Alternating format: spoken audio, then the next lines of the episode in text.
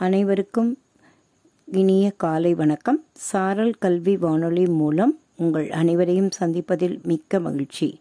இன்று நவம்பர் இருபத்தி ஆறு வெள்ளிக்கிழமை. இந்த ஆண்டின் முன்னூற்றி முப்பதாவது நாள். இந்த நாளின் சிறப்பு பற்றி தெரிந்து கொள்வோமா? இந்தியாவில் அரசியல் சாசன தினம் அல்லது சட்ட தினம் என கொண்டாடுகின்றனர். கான்ஸ்டிடியூஷன் டே அல்லது லா டே மங்கோலியா நாட்டில் குடியரசு நாளாக இந்த நாள் அனுசரிக்கப்படுகிறது. ஜார்ஜியா நாட்டிலும் கான்ஸ்டிடியூஷன் டேயாக கொண்டாடுகின்றனர்.